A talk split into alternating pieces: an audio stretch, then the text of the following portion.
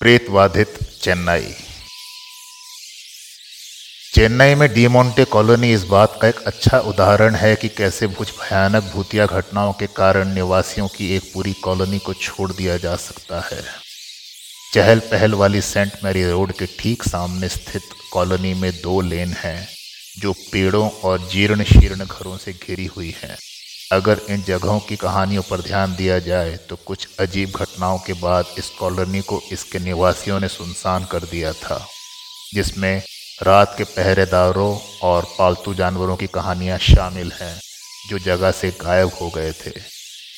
ऐसा कहा जाता है कि ये जॉन डी मोंटे और उनके परिवार नाम के एक व्यवसाय की आत्माएँ हैं जो इस कॉलोनी को दुखी जीवन के कारण उनके निधन के बाद परेशान करती हैं। उस समय जब वे खुद इस कॉलोनी के निवासी थे। ब्लू क्रॉस रोड भी चेन्नई में एक और जगह है जिसे प्रेत बाधित माना जाता है। इस जगह ने कई आत्महत्याओं का गवाह बनने के बाद के वर्षों में इस तरह की प्रतिष्ठा अर्जित की है। इस जगह पर ठंडक देने वाले पेड़ों का घना आवरण है, जो इस जगह को प्रेतवादित देखने के लिए एक आदर्श स्थान बनाता है। यात्रियों ने रात में सड़क पर एक सफ़ेद मानव जैसी आकृति के देखे जाने की सूचना दी है। रात के समय इस सड़क पर वाहन चलाने से दूर रहने या यहाँ तक कि वाहन चलाने से बचने की सलाह दी जाती है। करिकट्टू कुप्पम। चेन्नई में एक और प्रेतवादित स्थान है जहाँ भूतों की कहानियों का अपना इतिहास है। इस जगह ने 2004 की क्रूर सुनामी के बाद प्रेतवादित होने की प्रतिष्ठा प्राप्त की है, जिसने इस मछली पकड़ने के गाँव को मारा और इसे विनाश और मौत के अलावा कुछ भी नहीं छोड़ा।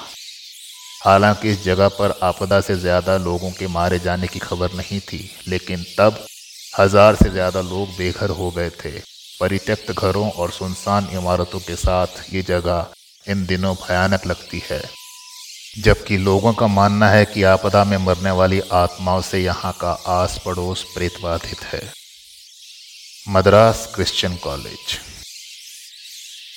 चेन्नई के मद्रास क्रिश्चियन कॉलेज के गलियारों में घूमते देखा गया है एक साया।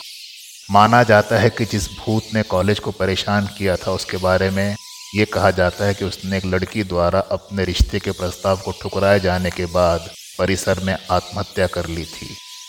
छात्रों ने स्वीकार किया है कि अजीब हँसी, फर्नीचर का आगे पीछे होना और खड़खड़ाने लगना और नल का अचानक चलते चलते बंद हो जाना अपनी आँखों से देखा गया सत्य है।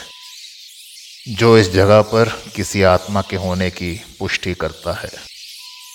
टूटा हुआ पुल, एक पुल जो कहीं नहीं जाता। जी हाँ अडयार नदी पर बने इस पुल का एक हिस्सा पानी की तेज धाराओं के कारण ढह गया और इसकी कभी मरम्मत नहीं की गई। एक लोकप्रिय सूर्योदय बिंदु, ये एक प्रेत बाधित स्थान के रूप में अपनी प्रसिद्धि के कारण सूर्यास्त के ठीक बाद वीरान हो जाता है। इस पुल की ओर जाने वाली सड़क अपने आप में काफ़ी खराब रोशनी वाली है। इसमें एक रोती हुई महिला के भूत की कई कहानियाँ जोड़ें। जैसा कि वे कहते हैं, रात में पुल के चारों ओर घूमती है। उनकी कहानी के अनुसार कुछ साल पहले पुल के पास महिला की हत्या कर दी गई थी और तब से वो इस जगह को सता रही है।